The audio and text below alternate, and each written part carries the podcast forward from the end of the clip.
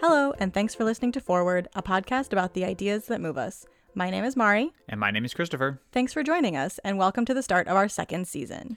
For our loyal listeners, we wanted to give you a heads up that we've made some changes to our typical format. Last season, we broke each episode into three segments Article Forward, in which we shared an interesting article from the past week, Forward Thinking, in which we did a deep dive into a particular topic, and Watch List, in which we recommended a movie, TV show, or book that was flying under the radar.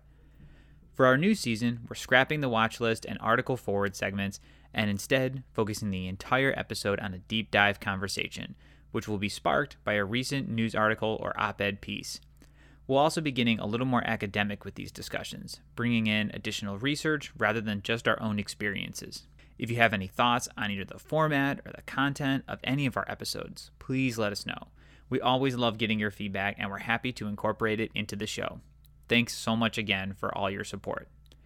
With that said, Mari, what are we talking about today? In this episode, we're talking about parenthood and the growing fear that parents have today for their children. Oftentimes, discussions of parental fear focus just on the effects, like overbearing quote unquote helicopter parenting. But today, we're looking at what's behind that growing fear to protect and shelter one's children, as well as how it's affecting kids and parents.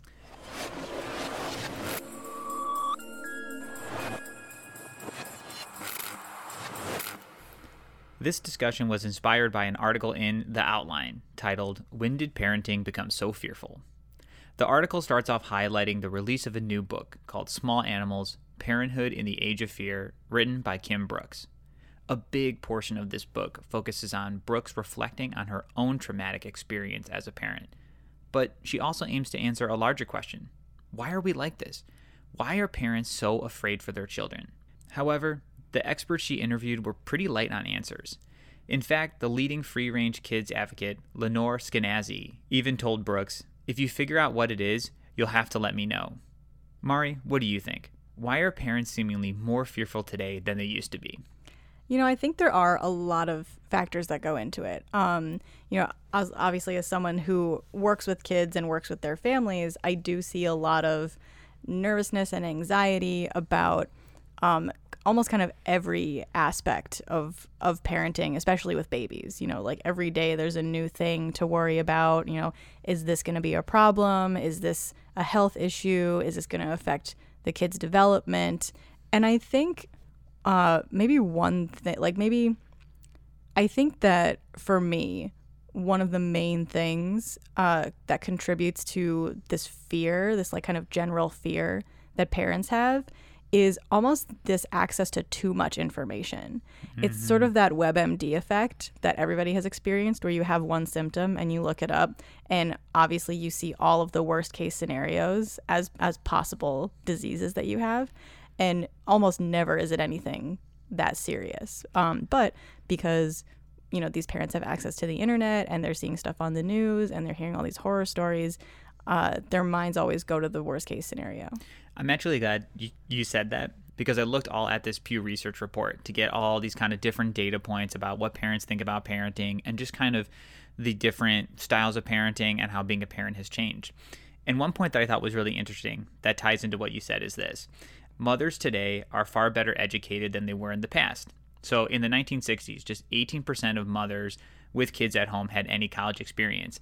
And today, that number is at 67%. So not only do they have access to more information, they're just better educated and savvier and know that they should be looking and be curious. Mm-hmm. And then when they go out there to answer their questions, they're discovering that, oh my God, not only was I worried about X, I got to worry about Y and Z too. Totally. Uh, in this article that I read in the Boston Globe from a few years ago, uh, they quote uh, child psychologist David Anderegg, professor at Bennington College and the author of Worried All the Time.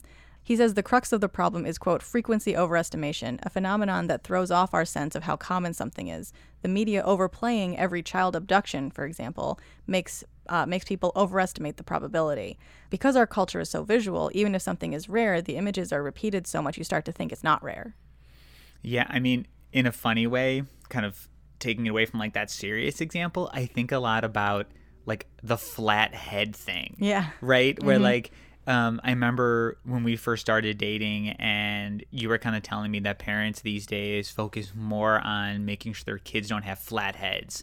Uh, and for people who don't know what I'm talking about, it pretty much means if you know, you like keep setting your infant down with them on their back um, and their you know and their tummies up their head is constantly up against a flat surface and because their head is still soft it could mold and be flat and god forbid they'd have a flat head right and i'm sure in like any other time before this no big deal not something you worried about Right. but because you read that article that one time that your baby had a flat head it's like well my baby is not going to have a flat head Exactly, yeah. And um well and I think um there's in, in addition to that kind of something that uh that reminded me of it's not just that there's this oversaturation of bad things being reported, but I think there's also this idea of like I should be in control of what happens to my child and um and and not necessarily this idea that like my child should be perfect, but I think there's definitely a sense of like I should be able to avoid any and all um, adversities for my child, any and all like health problems for my child. Um, and the flathead thing is a really good example because it's like, oh well, heads aren't supposed to be flat, so it's up to me as the parent to avoid my child having a flat head. Um, and I think that that's also kind of a more recent phenomenon. There's another article I was reading uh, in which they interview Alison Gopnik, who we've spoken about before on the podcast. She wrote about um, the carpenter method of parenting versus the gardener method of parenting. Um, and she kind of brings up the interesting point that the word parenting is actually a new word. Uh, it was for like you know obviously the words mother and father and pa- even the word parent have been around you know for millennia as long as the English language has been around.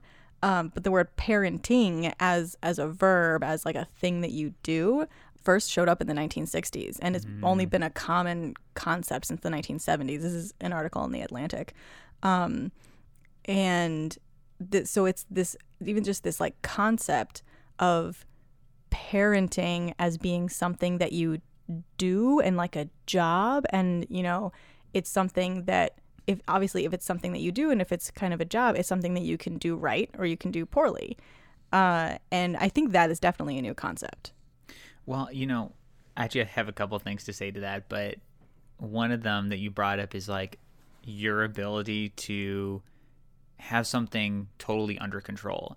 And even that kind of feels like a new thing. Mm-hmm. Like, I feel like we have more power than we've ever, bef- you know, like had before, right? It's like I have all this technology at my disposal, I have all this information. I don't feel like a weak human. It's like these small problems, I'm like I should be able to handle this.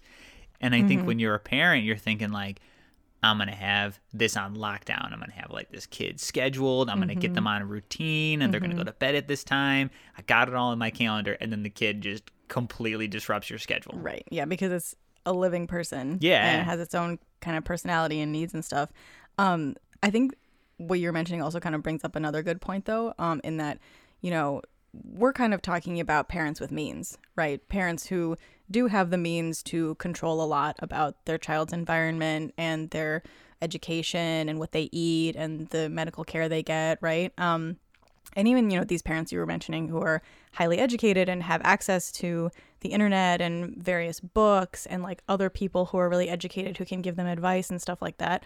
Um and so obviously that's kind of a more sort of like mi- middle class upper middle class sort of concern. And also you know especially as we're seeing um in the past few years a, a lot probably of sort of white middle class and upper middle class concern because parents of you know parents of color uh, in communities that are under resourced have very different concerns and I think perhaps don't have the same type of irrational parenting fear that like white middle class and upper middle class families might have.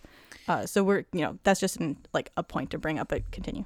No, I mean, I think, and these are some of the other points I took away from the study, which I'll get into maybe later, but I think a lot of one's parents' fears are related to how much information they have, like what kind of broader community they have to support them, what kind of spouse they have to support them. And I think that varies so much along different races, um, different class levels. For example, if you're um, in an area that has less resources, you have less money. You could also be you know, like a single parent, and you're being you know, like assailed by all these different concerns in addition to what we've already discussed, um, and it's going to be way worse. I think on the flip side, though, you could have all these resources, but so do your peers and the people around you, whether they're white or not. But if they're rich, you're seeing them, and it's kind of this like you know keeping up with the Joneses thing, where it's just like, oh my god, their kid is like this like expert piano player, and my kid doesn't even, you know, he can't even read or something. I don't know. I'm just making stuff up, but it's just like there's that peer pressure that you have to keep up.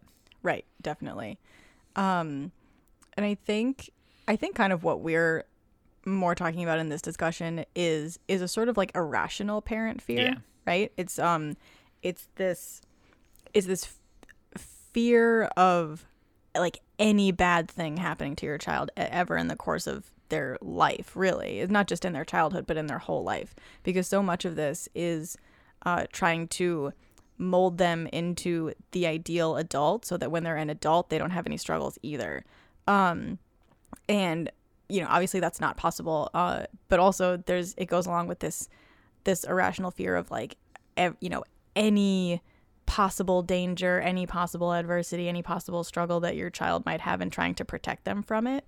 Um, whereas I think, you know, people in, you know, in lower socioeconomic status, oh, or like I said, in, you know, communities that are dis- disenfranchised, uh, disinvested, there there's very real fear and very you know re- like adversity that is real and struggles that are real and unavoidable and and I we I couldn't find any specific research on like parent fear in those situations but I I suspect that the irrational fear and the the idea that you need to protect your child from literally everything exists less in those contexts because it's not it's not realistic. You know, you know that you can't protect your child from everything.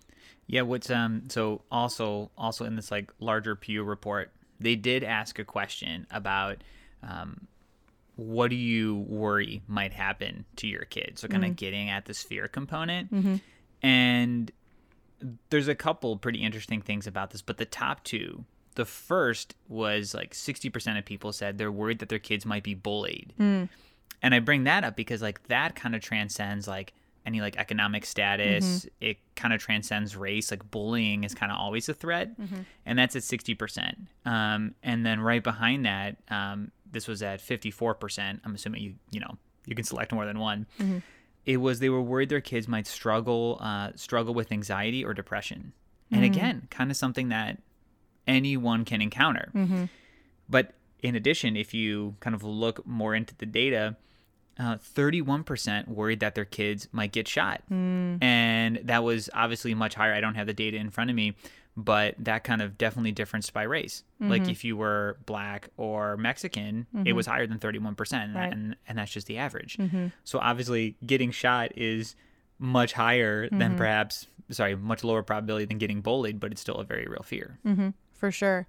I think the other thing I wanted to add to that though is if you even look at like being bullied and struggling with depression and anxiety, I think a lot of that is new in terms of like our discussion around parenting. Like I mm. think previously like you look back maybe 2 decades what's the biggest fear? Like your kid's going to die, they're going to get kidnapped, mm. right? Mm-hmm. Like I was actually kind of surprised That's to true. see that struggling with anxiety or depression was so high up there. Mm-hmm. I mean 54% of people like I would have thought, you know, getting kidnapped would be the number one. And mm-hmm. actually, that was number three at 50%. Mm. So I just think like our ideas about what's a threat now are much more evolved than they used to be. And therefore, is giving people so many more things to worry about. Right. Well, it is. It's interesting about the anxiety thing though, because uh, in a lot of what I was reading, um, the this parenting that is so controlling and is, you know, not allowing children to uh, have more freedom and kind of explore on their own is causing anxiety. Oh, yeah, for sure, right? you know uh so that's just it's just ironic that that's that's both a fear but it's also something that is is a product of this Yeah, I mean, one could assume that a lot of the fear is driven by, like you were saying, you want your kid to succeed, you want to minimize their adversity and kind of ward off them being, you know, depressed or anxious. But by putting all this pressure on, you make them anxious. And really, to have any kind of success, there needs to be some kind of adversity, right? Like yeah. you need to kind of play and experience the world and fail at things to know what you're good or not good at. If you have no adversity, you're just going to kind of suck at life, right? I mean, because you don't know what you're doing. You need to kind of get out there and experience it. Right. Well, like what, you know, kind of like what we were saying before, uh you it's impossible to avoid any kind of struggle or adversity over the course of your entire life. Yeah. Right? You know, even if you somehow manage to protect your child from ever feeling scared or hurt or sad or you getting sick for the first 18 years of their life, it's unless you keep them in your house for the rest of their life, um, it's not possible to have them avoid that forever.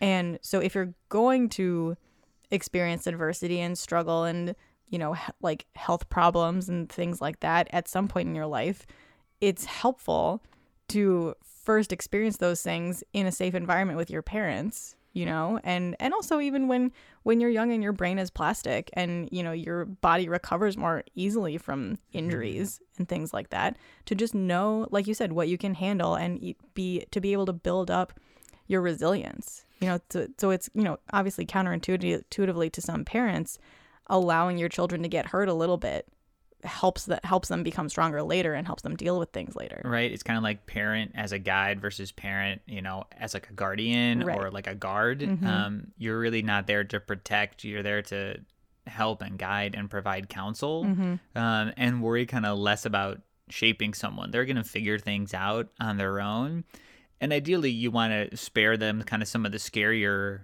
fears that people do actually have like getting shot getting in trouble with the law which was also on the list Mhm. um but you know being being anxious and depressed like that's just unfortunately a fact of life right, it's being a human Yeah, and of course, you know, any parent would say, "Well, you know, I I need to protect my child from, you know, getting killed or Yeah. you know, some something like that that's that's going to end their life." Um and so for that reason, uh, as we've discussed before and we've talked about with, you know, um Lenore Skenazy with the free range child movement, um people don't let their kids just kind of go out in the neighborhood with their friends or like go to the park by themselves or walk the dog by themselves, that kind of thing. You know, things that were really common in the 50s, 60s, 70s, uh, because there's this idea that like there's a chance that they could get kidnapped or hit by a car or you know something like that if you if you let them out by themselves.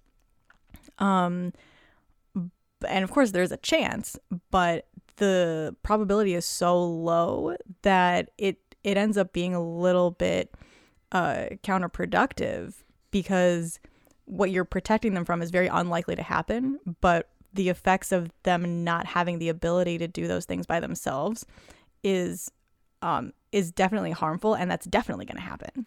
Yeah i mean um i'm kind of glad you brought up the idea but like going out on their own just as like you know like an interesting tidbit they actually talked about that in the pew research report and the kind of common consensus among parents is that a kid should be 10 years old before they could be allowed to go out and, and play in front of their own house unsupervised. Like in their own yard? Yeah, it said, quote, they should be at least 10 years old before they should be allowed to go out and play in front of their house unsupervised while their adult is inside. That's, pretty intense, right? That's a little intense. I mean, you know, I'm not that old, but I definitely played in my own yard without my mom out there before before I was 10. My own yard. I- I- I- yeah, I mean, what is 10? Like being in sixth grade? Uh like 5th grade. Uh, Yeah, I mean, Yeah. I feel like I remember being in third, fourth, Yeah. fifth grade, like walking to my friend's house that was like a mile away. Mhm. And I mean, those were some of the best times of my life. Like, I got to kind of be out on my own and have my own thoughts and just kind of like enjoy the walk and see the world my way as opposed to like just being in a car being carted around from one thing to another. Mhm. Um, and, and, and, and I, I just can't imagine growing up and not being allowed to leave your house Yeah. until you're over age 10. It's- you're almost a teenager. That's a little nuts. Well, it, you know, it's there's this there's this fear of like this stranger coming up and snatching your child. Um, but you know, as has been cited in many articles before this podcast, um, there you know there's statistics saying I have here in this article on Parents.com. Um, in you know among all situations of like a child being kidnapped or you know um, kind of going missing or something like that, forty nine percent of the perpetrators in mm-hmm. these child kidnappings were a family member. yeah. And then furthermore, 27% were an acquaintance, so someone that they knew. So that's what 76% of all kidnappings were someone that the, the child knew, with most of those being someone who was related to them. Yeah. And only 24% was someone who was a stranger. Yeah. So, you know, uh, there's the joke that people make that, like, well, well, you're, you know, it's safer to leave your kid with a stranger because they're more likely to be kidnapped. And there's also statistics saying that they're more likely to be abused and molested by somebody that they know or by a family member. yeah. So it's just it's that it's that again thing where there's there's always a risk in anything that you do.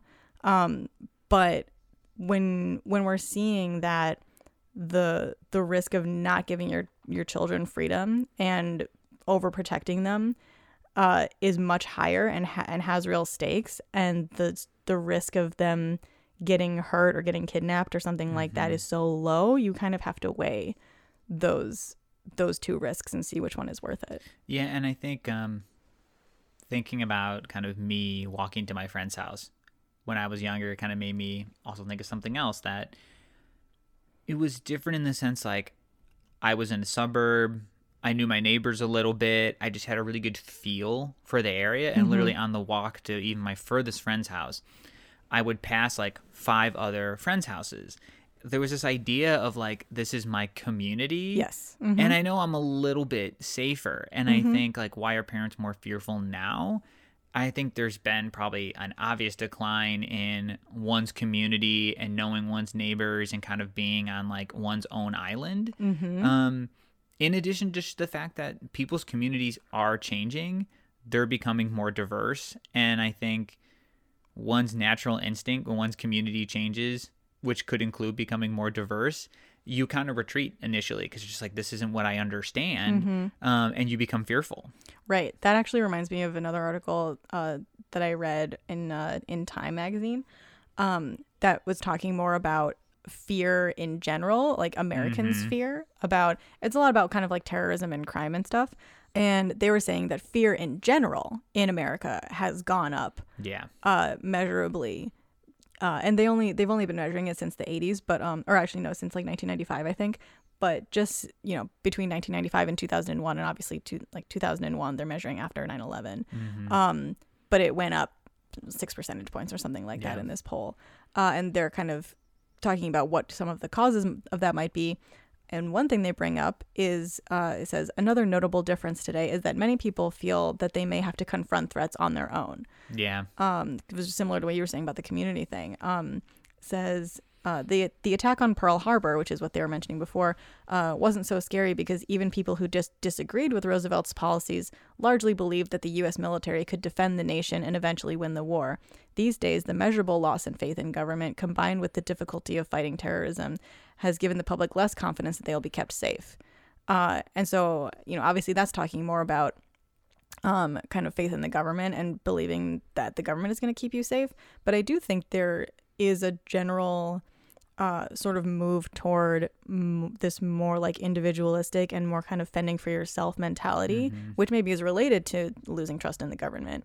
Um, but obviously, it affects parenting too, because you you think like I'm the only one who can protect my child, and I can't trust anybody else. Yeah, I mean, I'll take that perhaps like one step further. One of my very first thoughts when we were going into this discussion about why are parents more fearful is that the more like classic institutions they've relied on for help have kind of either been in like like a long-term decline or they've been revealed to be untrustworthy. Like mm. I'm thinking about the church. I was gonna say the Catholic Church, yeah. right? Mm-hmm. Like I feel like I mean, I was involved in the church mm-hmm. and my parents left me unsupervised at the mm-hmm. church and with teachers and I think now just given mostly like the prevailing narrative culturally about priests and members of the church is that they're child molesters. Yeah. Whether or not it's true is irrelevant for Well, maybe this moment. It's definitely a huge problem. yeah, it's a huge problem. And so that's one thing I'm thinking about, even just like, you know, the police. Mm-hmm. You would tell your kid,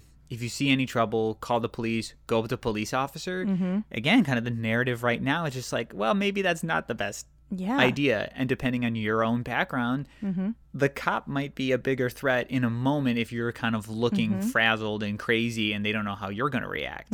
Um, and then, so like, what's the only option? You know what? Just come to me. Yeah. You know, don't leave my sight. I can't trust anyone. Exactly. Yeah, no, that's absolutely true. And the the priest thing even kind of goes back to what what I was just saying about um often it's people you know and trust Yeah. who hurt your kids. Yeah. You know.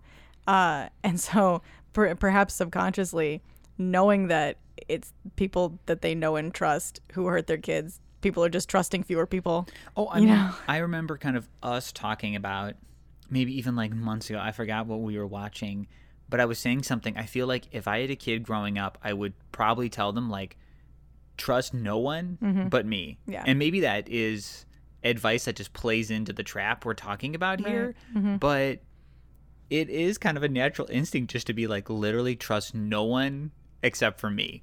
Um, Right. And then like you kind of let people into your life when they prove that they're trustworthy. But I feel like traditionally it was here are the people you can trust as a starting point. Mm-hmm. and I think that's gone. Right. Yeah. I think you yeah, you're you're right. There's not that sort of baseline set of like, you know, always trust a police officer, always trust a priest. Like Right? you, you don't have that anymore, you know. Well, and I think another point kind of around um, one's community and like and like their support system. Two other kind of stats I wanted to bring in. It's just one, obviously the rise in like being you know like a single parent, Mm. and that you know back in the '60s, two family households stood at like 73 percent. That's down to 46 percent now, where Mm-hmm. Oh, there's wow. two parents in you know married at home Yeah. and then kind of coupled with that is something really interesting.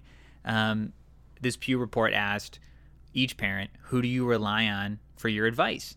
And far ahead was their partner, The, each other. each They other. rely on each other. And so if you're a single parent, it immediately takes out your Yeah. biggest support system.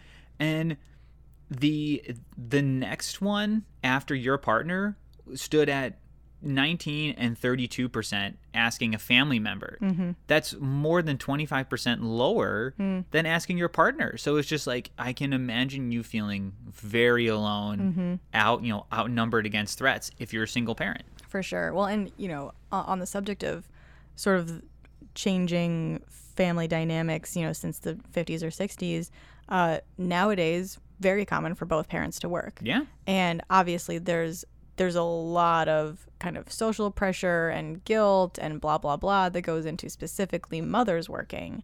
Um, and I think this is just my speculation, but I think that uh, for some mothers, um, and this goes back into the idea that like I should be able to, um, you know, protect my child and control the things that happen to my child and protect them from any you know health problems or injuries or sadness and you know you have that feeling that you should be able to do that and then it is kind of compounded when you are working and there's like this sort of weird guilt for some people around working and so you almost feel like you need to try even harder to protect your kid just to prove that working doesn't make you a bad mom you know it just makes you even more nervous about it I have like a great stat to support that. Yeah. Um, in this report, they asked, um, the question was saying it matters a lot that blank views you as a good parent, and unsurprisingly, ninety three percent said their spouse or partner. But even the other answers people gave are surprisingly high. 72% of people said they want their own parents to think they're a good parent. I would have thought they'd be much lower. Children's, uh, sorry, like, you know, like their friends' parents at 56%. wait their children's friends parents Yes. Okay so like yeah like other school moms Other school moms Yeah. at 56%. Again, surprisingly high. Yeah, more than high. half. And still over half, they're friends. Hmm. So if you count just over half, that's friends, your kids' friends, parents, your own parents, and your spouse and partner. Yeah. So it feels like you're on display at all times. Absolutely. And so if you are guilty about working, you're kind of on the chopping block in front of everyone. Mm-hmm. It's crazy. Yeah, well, and because of you know all this sort of information saturation that's out there, um, you know, constant news articles of you know breastfeeding is better, formula is better. You know, you have to do this amount of this Yeah. with your baby, and you have to feed them this and do this. Um, just constant, constant like barrage of what you should be doing and shouldn't be doing. It also goes along with this culture of like shaming Yeah. you know, of like, well, you know, this person's a bad parent because they didn't do this, this, and that because I read this article, Yeah. you know? And so it's, yeah, it's not just, as we've been talking about, fear of, you know, dangerous things happening to your children. It's the fear of, you know, judgment from other other people and even fear of um legal action from other people, you know, Yeah. who they think that you're neglecting your child.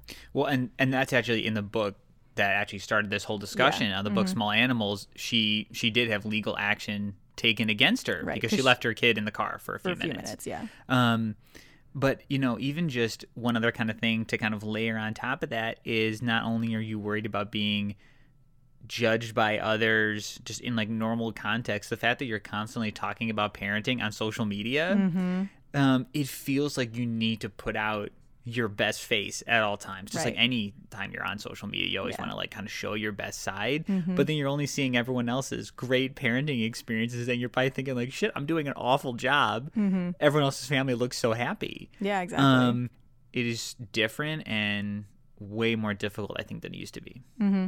For sure.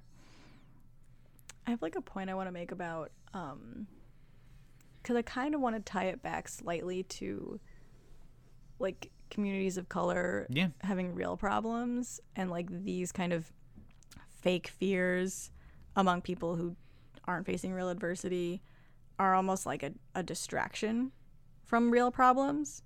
You know, I don't know how to make that point exactly, but uh, there's something kind of like, you know, focusing on these fake fears is not just like it's not just that you're overprotecting your kids, but it's also it could distract you from real fears.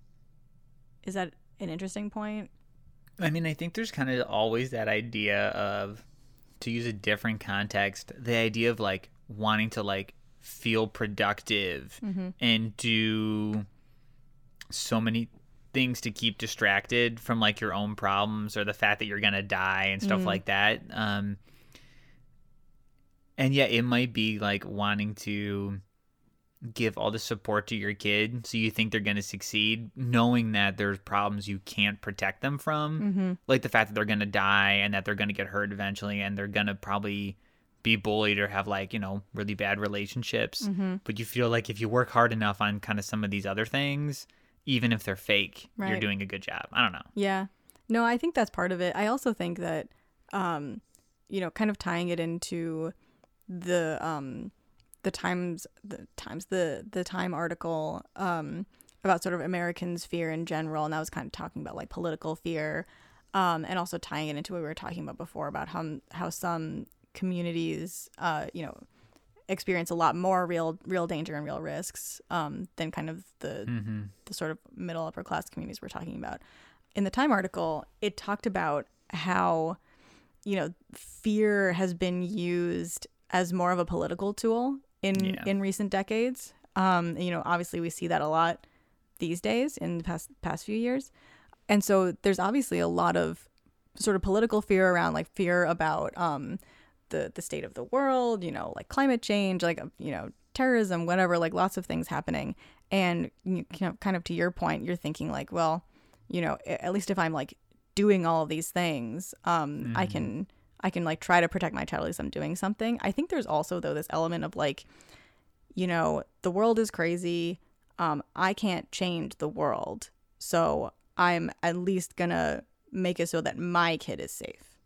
You know, and I think that it's a totally understandable um, position to have, but I think it also is kind of making us more and more individualistic and and less willing and less likely to think about other communities that you know have have real dangers happening you know every day and like i think that if we you know if people who are putting all of this effort into protecting their children from, from, from things that are unlikely to happen focus that energy on helping to change our sort of political system and kind of what's happening for other families that are experiencing a lot of risk and a lot of danger. You know, maybe maybe there would be even fewer risks and fewer dangers in the world at large for us to all worry about. Yeah, I mean, we're kind of veering off and I like it, so Mm-hmm. I'm just going to like double down on it. Yeah. Like I'm just thinking about all the crime we have where we live. And and I think the fact, yes. And and and I think people have largely given up on doing anything about it. Mm-hmm. Because they feel like either there's nothing can be done or I'm safe, right? Kind of tying back to your point about I'm just going to worry about me. Mm-hmm. You just build a wall around your own Yeah. house. Yeah. But I think if people knew they could change something, they probably would. I, I, I just think I feel like everyone's given up. Am I being too No. negative? No, I think I think you're totally right. And I I think that there is this mentality like, you know, not just talking about Trump, but like there is this sort of like build a wall around yourself mentality, you know? And I build a wall around your child. And if you build this like big enough wall around your child, then nothing can ever hurt them. But in in doing that, uh you're not only are you kind of setting your child up for for failure, but you you're actually allowing the real dangers in the world to kind of keep going unchecked because we're we're not working together to go back to your previous point about being a community and kind of all looking out for each other and keeping each other safe and the the the things that are dangerous in the world and are harmful in the world um, aren't really getting addressed because all we're worrying about doing is built, putting a wall in between us and and the dangerous things. And um, you know instead of just trying to separate ourselves from from things that are dangerous we could be working to you know teach our children how to deal with dangerous things and how to you know deal with sad emotions and um you know arming them with uh information about how to protect their own health you know? And that seems like a more productive use of time because then they can then use that knowledge to protect themselves and you can stop worrying about them and then they can pass that knowledge on to others. Yeah, you know, I'm I'm thinking about all of these stickers I see that are plastered up downtown Chicago. Maybe you don't see them because you don't commute into the loop every day, but there's these stickers on lampposts that said "Helping others helps yourself," mm. um, and it kind of reminded me of a little bit of what you're saying, where making the world a better place kind of pays dividends mm-hmm. for you. And I think if we focus less on building a wall and figuring out how we can protect ourselves, almost like going on the offense and learning how to deal with things and mm-hmm. helping others, yeah. I think it would diffuse a lot of these problems. Totally. I mean, it's even to use a totally different example.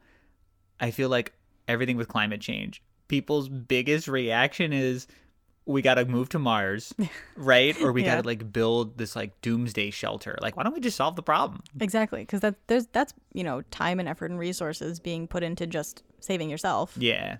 But you know we could try to save everybody. You know instead of just you know to tie it back into the parenting thing, instead of just focusing so much energy on protecting your own child from things that are unlikely to really harm them, let's work on protecting all children Yeah. from from dangers that are out there. You know, and um, yeah, I don't know. I think also like one last thing I'll say is that in this Boston Globe article that I was referencing before, the author reaches out to this man whose um whose child was kidnapped uh and unfortunately killed a long time ago. And he kind of started this campaign of you know informing yourselves and keeping your kids safe. And the the author of the article was wondering if perhaps this contributed to this culture of fear and he disagreed.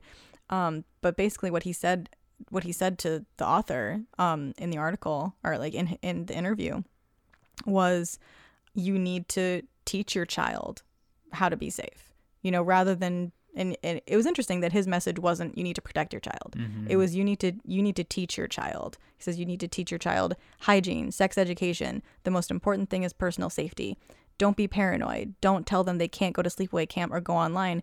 Give them the tools to make them safe. And he says maybe you'll be one of the lucky ones which is a little dramatic. But um you know i i do think that that's a better message than just saying you need to protect your children from the dangers. It's that you need to teach them how to protect themselves because one day you're not going to be around and if they have the tools to protect themselves and they have the wherewithal to to assess risky situations and to address danger and to, you know, deal with problems, that's also helpful, like we were saying, kind of for, for their community and for the world, you know, to have people who are armed with, with helpful knowledge and problem solving skills. I totally agree. I got nothing to add. Yeah. Well, thanks for that discussion. Hope you guys enjoyed it too. Uh, if you agree, disagree, or if you have another perspective to share, we would love to hear from you. Uh, you can always email us at fwdpodcast at gmail.com, forward podcast at gmail.com. And um, if you uh, would like, we would love to read out some of your responses in our next episode. Thank you so much for listening. And if you like this podcast, you can just search for Forward, that's FWD, in iTunes, Google Play, or any of your favorite podcast apps to subscribe. And you can also subscribe on SoundCloud and YouTube. Goodbye for now. Goodbye.